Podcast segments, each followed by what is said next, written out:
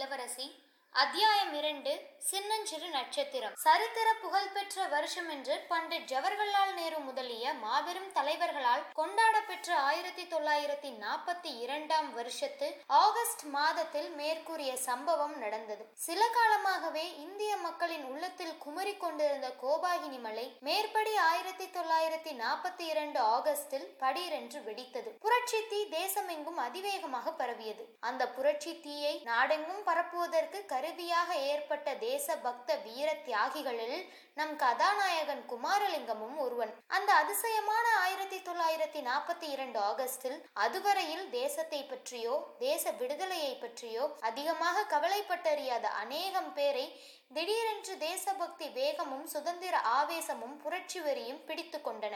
ஆனால் குமாரலிங்கமோ வெகு காலமாகவே தேசபக்தியும் தேச சுதந்திரத்தில் ஆர்வமும் கொண்டிருந்தான். அந்த ஆர்வத்தை காரியத்திலே காட்டுவதற்கு ஒரு தக்க சந்தர்ப்பத்தை தான் எதிர்நோக்கி காத்து கொண்டிருந்தான். அந்த சந்தர்ப்பம் இப்போது வந்துவிட்டதென்றும் பாரத தாயின் அடிமை விலங்கை முறித்தெறிவதற்கு இதுவே சரியான தருணம் என்றும் அவன் பரிபூரணமாக நம்பினான். காந்தி மகாத்மாவையும் மற்ற தேசத்தின் ஒப்பற்ற மாபெரும் தலைவர்களையும் அந்நிய அதிகார வர்க்க சர்க்கார் இரவுக்கிரவே சிறைப்படுத்தி யாரும் அறியாத ரகசிய இடத்திற்கு கொண்டு போனார்கள் என்ற செய்தி அவனுடைய உள்ளத்தில் மூண்டிருந்த ஆத்திரத்தீயில் எண்ணெய் ஊற்றி பொங்கி எழச் செய்தது. சுபாஷ் சந்திர போஸ் பெர்லின் ரேடியோ மூலமாக செய்த வீராவேச பிரசங்கங்கள் தேச விடுதலைக்காக எத்தகைய தியாகத்துக்கும் அவனை ஆயத்தமாகும்படி செய்திருந்தன. உலகம் எங்கும் அந்த சமயம் நடந்து கொண்டிருந்த சம்பவங்களும் தேசத்தில் நிகழ்ந்து கொண்டிருந்த காரியங்களுடைய நவையளவன தேகத்தில் ஓடிக்கொண்டிருந்த சுத்த ரத்தத்தை கொதிக்கும்படி செய்திருந்தன. தேச விடுதலைக்காக ஏதேனும் செய்தே ஆக வேண்டும் என்று அவனுடைய நரம்புகள் துடித்து கொண்டிருந்தன. அவனுடைய உடம்பின் ஒவ்வொரு அணுவும் குமுறி மோதி அல்லோலகல்லோலம் செய்து கொண்டிருந்தது. பாரத நாட்டின் இறுதியான சுதந்திர போரில் அவசியமானால் தன் உயிரையே அர்ப்பணம் செய்து விடுவதென்று அவன் திட சங்கல்பம் செய்து கொண்டான். இந்த நிலையில் அவனுடைய மனோதிடத்தையும் தீவிரத்தையும் உபயோகப்படுத்துவதற்கு நல்லதொரு சந்தர்ப்பம் வாய்த்தது. வடநாட்டிலிருந்து புரட்சி தலைவர் ஒருவர் சென்னைக்கு வந்தார். புரட்சி திட்டத்தை மாகாணமெங்கும் அதிவிரைவாக பரப்புவதற்கு அவர் தக்க ஆசாமிகளை தேடிக்கொண்டிருந்தார். மேற்படி தொண்டில் ஈடுபடுவதற்கு குமாரலிங்கம் முன்வந்தான். அவனுடன் பேசி பார்த்து தகுந்த ஆசாமிதான் என்று தெரிந்து கொண்ட தலைவர் தெற்கே பாண்டிய நாட்டுக்கு போகும்படி அவனை பணித்தார். குமாரலிங்கம் பாண்டிய நாட்டைச் சேர்ந்தவன் என்பதோடு அந்த நாட்டில் பிரயாணம் செய்து பழக்கம் உள்ளவன். எனவே மேற்படி தொண்டை மேற்கொள்ள அவன் உற்சாகத்துடன் முன்வந்தான். சைக்ளோஸ்டைல் இயந்திரத்தில் அச்சடித்த துண்டு பிரசுரங்களுடன் குமாரலிங்கம் பாண்டிய நாட்டுக்கு சென்றான். அந்த நாட்டில் ஒவ்வொரு ஊரிலும் முக்கியமான தேசபக்த வீரர்களின் ஜாபிதா அவனிடம் இருந்தது. அவர்களை கண்டுபிடித்து துண்டு பிரசுரங்களை அவர்களிடம் கொடுத்தான். தேச சுதந்திரத்தில் அவன் அச்சமயம் கொண்டிருந்த ஆவேச வெறியில் துண்டு பிரசுரத்தில் கண்டிருந்ததை காட்டிலும் சில அதிகப்படியான காரியங்களையும் சொன்னான். தந்தி அறுத்தல், தண்டவாளம் பெயர்த்தல் முதலிய திட்டங்களோடு ரயில்வே ஸ்டேஷன்களையும் கோர்ட்டுகளையும் தீ வைத்து கொளுத்துதல், சிறைகளை திறந்து கைதிகளை விடுதலை செய்தல், சர்க்கார் கஜானாக்களை கைப்பற்றுதல் முதலிய புரட்சி திட்டங்களையும் அவன் சொல்லிக் கொண்டு போனான். இவ்வளவும் சொல்லிவிட்டு மகாத்மாவின் அஹிம்சா தர்மத்துக்கு மாறாக எந்த காரியமும் செய்யக்கூடாது என்றும் சொன்னான். இப்படி அவன் புயல் காற்றின் வேகத்தில் ஊர் ஊராக பிரயாணம் செய்து கொண்டிருந்த போது ஒரு ஊரில் அவனை கைது செய்யும்படி போலீசார் உத்தியோகஸ்தர்களுக்கு சென்னையிலிருந்து உத்தரவு வந்திருந்தது என்பதை தெரிந்து கொண்டான். கைதியாவதற்கு முன்னால் தேச விடுதலைக்காக பிரமாதமான காரியம் ஒன்று செய்ய வேண்டும் என்று அவன் தீர்மானித்தான். பொதுக்கூட்டம் போடக்கூடாது என்னும் தடை உத்தரவு அந்த ஊரில் அமலில் இருந்தது. அந்த உத்தரவை மீறி பொதுக்கூட்டம் நடத்த ஏற்பாடு செய்தான். அந்த கூட்டத்தில் தேசபக்தி ஆவேசமும் சுதந்திர வெறியும் ததும்பிய பிரசங்கம் ஒன்று செய்தான். பாரத தாயின் அடிமை விலங்கை தகர்க்கும் காலம் வந்துவிட்டது. இதுதான் சமயம். ஆறிலும் சாவு, நூறிலும் சாவு. கிளம்புங்கள் உடனே. இந்த ஊர் சிறையில் சில தேசபக்தர்கள் இருப்பதாக கேள்விப்படுகிறேன். சிறை கதவை உடைத்து அவர்களை விடுதலை செய்யுங்கள். தாலுகா கச்சேரியையும் கஜானாவையும் கைப்பற்றுங்கள். வெளியூர்களிலிருந்து போலீசார் வராதபடி தந்தி கம்பங்களை அறுத்து விடுங்கள். ரயில் தண்டவாளங்களை பெயர்த்து விடுங்கள். பூரண சுதந்திர கொடியை வானலாவ உயர்த்துங்கள். நமதே பாரதம், அதை அடைந்தே தீருவோம் என்று வீரம் முழக்கம் புரிந்தான். அவனுடைய ஆவேச பிரசங்கத்தை கேட்ட ஜனங்கள் அந்த க்ஷணமே வந்தே மாதரம், மகாத்மா காந்திக்கு ஜே, புரட்சி வாழ்க என்று கோஷங்களை இட்டுக்கொண்டு தாலுகா கச்சேரியை நோக்கி கிளம்பினார்கள். போக போக ஜனக்கூட்டம் பெருகியது. அந்த பெருங்கூட்டத்தின் மத்தியில் குமாரலிங்கம் ஆண் சிங்கத்தை போல கர்ஜித்து கொண்டு நடந்தான். இதற்குள்ளாக அதிகாரிகளுக்கும் விஷயம் எட்டுவிட்டது. பொதுக்கூட்டத்திலேயே குமாரலிங்கமை கைது செய்யும் நோக்கத்துடன் புறப்பட்டு வந்த போலீஸ் இன்ஸ்பெக்டரும் சேவகர்களும் பாதி வழியிலேயே எதிரிலே வரும் ஜனக்கூட்டத்தை பார்த்துவிட்டு வேகமாக திரும்பி சென்றார்கள். ஜனங்கள் அவர்களை துரத்தி கொண்டு ஓடினார்கள். போலீசார்கள் விரைந்தோடி தாலுகா கச்சேரிக்குள் போய் ஒளிந்து கொண்டார்கள்.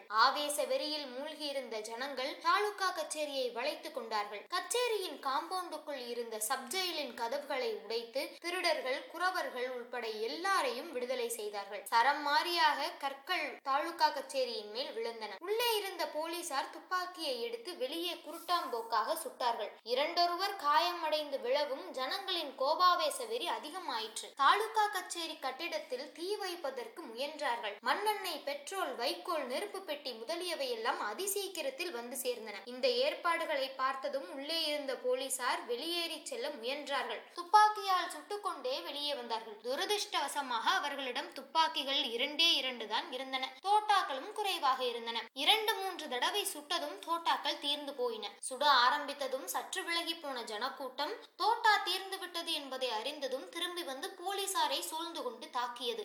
இன்னது செய்கிறோம், அதனுடைய பலன் இன்னது என்று தெரியாமல் ஜனக்கூட்டம் மூர்க்கமாக தாக்கியதின் பலனாக இரண்டு போலீசார் உயிரிழந்து விழுந்தனர். இதற்குள்ளே பெரிய உத்தியோகஸ்தர்களுக்கு தகவல் கிடைத்துவிட்டது. போலீசார் டெப்டி சூப்பரண்டும் பல போலீசார்களும் ஜாவான்களும் பயங்கரமான பீரங்கி சத்தங்களை இட்டுக்கொண்டு விரைந்து வந்தார்கள். அவ்வளவுதான், ஓடு ஓடு என்ற ஒரு குரல் கேட்டது. ஜனங்கள் நாலா பக்கமும் விழுந்தடித்து ஓடினார்கள். புதிதாக வந்த போலீசார்கள் அவர்களை துரத்தி அடித்தார்கள். ஒரே அல்லோலகல்லோலம் போய்விட்டது. வெகு தூரிதமாக நடந்த இவ்வளவு காரியங்களையும் குமாரலிங்கம் பார்த்து கொண்டிருந்தான். போலீஸ்காரர் இருவர் உயிரிழந்து விழுந்ததையும் பார்த்தான். தூரத்திலே பெரிய போலீஸ் படை வருவதையும் ஜனங்கள் சிதறி ஓடுவதையும் கவனித்தான். சற்று நேரம் திகைத்து நின்றான். பிறகு மனதை திடப்படுத்தி கொண்டு மற்ற எல்லாரையும் போல் அவனும் ஓட்டம் பிடித்தான். தான் அங்கு நின்றால் கட்டாயம் தன்னை கைது செய்து விடுவார்கள். போலீசார் இருவர் இறந்ததற்காக தன் மீது கொலை குற்றம் சாட்டினாலும் சாட்டுவார்கள். சப்ஜெயிலில் வைத்து கொடுமை செய்வார்கள். போலீசாரிடம் சிக்கிக் கொள்வதற்கு முன்னால்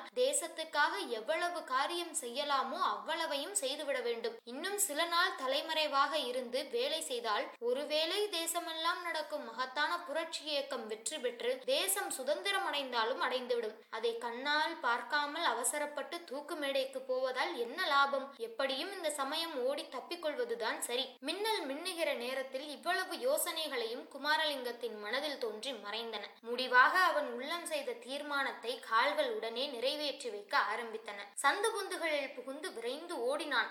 கொஞ்ச நேரத்துக்கெல்லாம் அந்த பட்டணத்தின் எல்லையை கடந்து பட்டணத்தை சுற்றியிருந்த புஞ்சை காடுகளில் புகுந்தான். பொழுது விடுவதற்குள்ளே ஒரு பத்திரமான இடத்தை அடைந்து விட வேண்டும் என்று தீர்மானித்து விரைவாக சென்றான். இரவு வேளையில் வழி கண்டுபிடிக்க முடியாமலும் திக்கு திசை தெரியாமலும் போய்கொண்டிருந்த போது அதிர்ஷ்டவசமாக ரயில் பாதை அகப்பட்டது.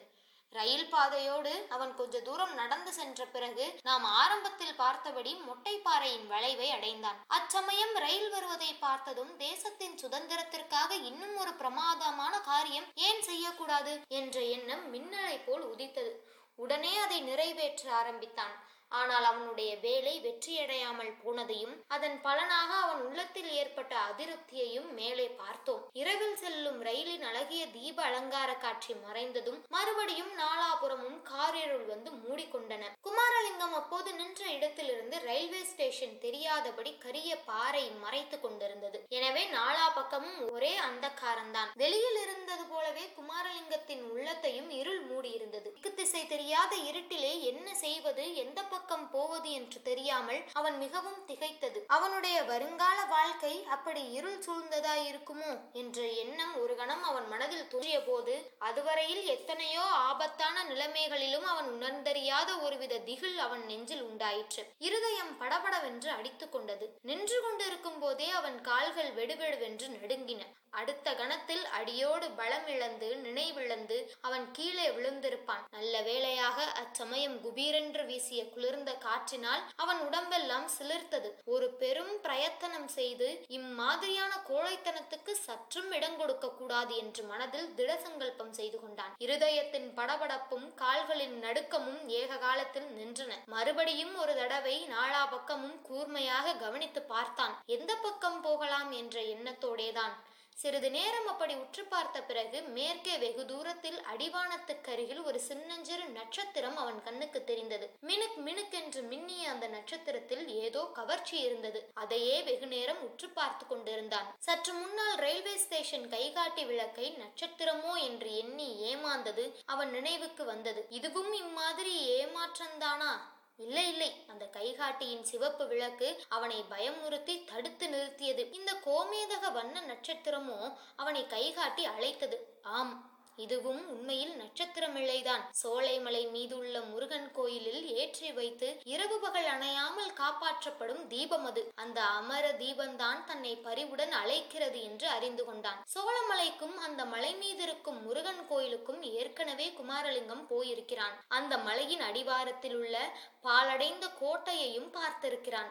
சோலைமலை காட்டிலும் அதன் அடிவார கோட்டைகளிலும் மலைக்கு அப்பால் உள்ள பள்ளத்தாக்கிலும் ஒளிந்து கொண்டிருக்க வசதியான பல இடங்கள் இருக்கின்றன. இன்னும் சில காலத்துக்கு அந்த மலை பிரதேசம்தான் தனக்கு சரியான இடம். முருகப்பெருமானுக்கு தன்னிடம் உள்ள கருணை தான் அந்த அபரி தீபமாக ஒளிர்ந்து தன்னை அவ்விடம் வரும்படி அழைக்கிறது. தேச விடுதலை தொண்டில் ஈடுபட தன்னை பிரிட்டிஷ் போலீசாரிடம் காட்டி கொடுப்பதற்கு கடவுளே ஈடுபடவில்லை போலும். அதனாலேதான் உள்ளம் சோர்ந்து உடல் தளர்ந்து போய் நின்ற தன் கண்முன்னால் அந்த சோலைமலை முருகன் கோயில் தீபம் தெரிந்திருக்கிறது. தான் வேறு வழியாக அந்த கரிய செங்குத்தான பாறைக்கு பின்புறமாக சென்றிருந்தால் அந்த சோலைமலை தீபத்தை பார்த்திருக்க முடியாதல்லவா? சில காலம் அந்த மலை பிரதேசத்திலே நாம் மறைந்திருக்க வேண்டும் என்பது முருகனுடைய சித்தமாக இருக்க வேண்டும். இவ்விதம் முடிவு கட்டிய குமாரலிங்கம் சோலைமலை அமர தீபத்தை குறியாக வைத்துக் கொண்டு நடக்க தொடங்கினான். அவனுடைய நெஞ்சிலே ஏற்பட்ட உறுதியும் திடமும் அவனுடைய கால்களுக்கு அதிசயமான பலத்தை அளித்தன.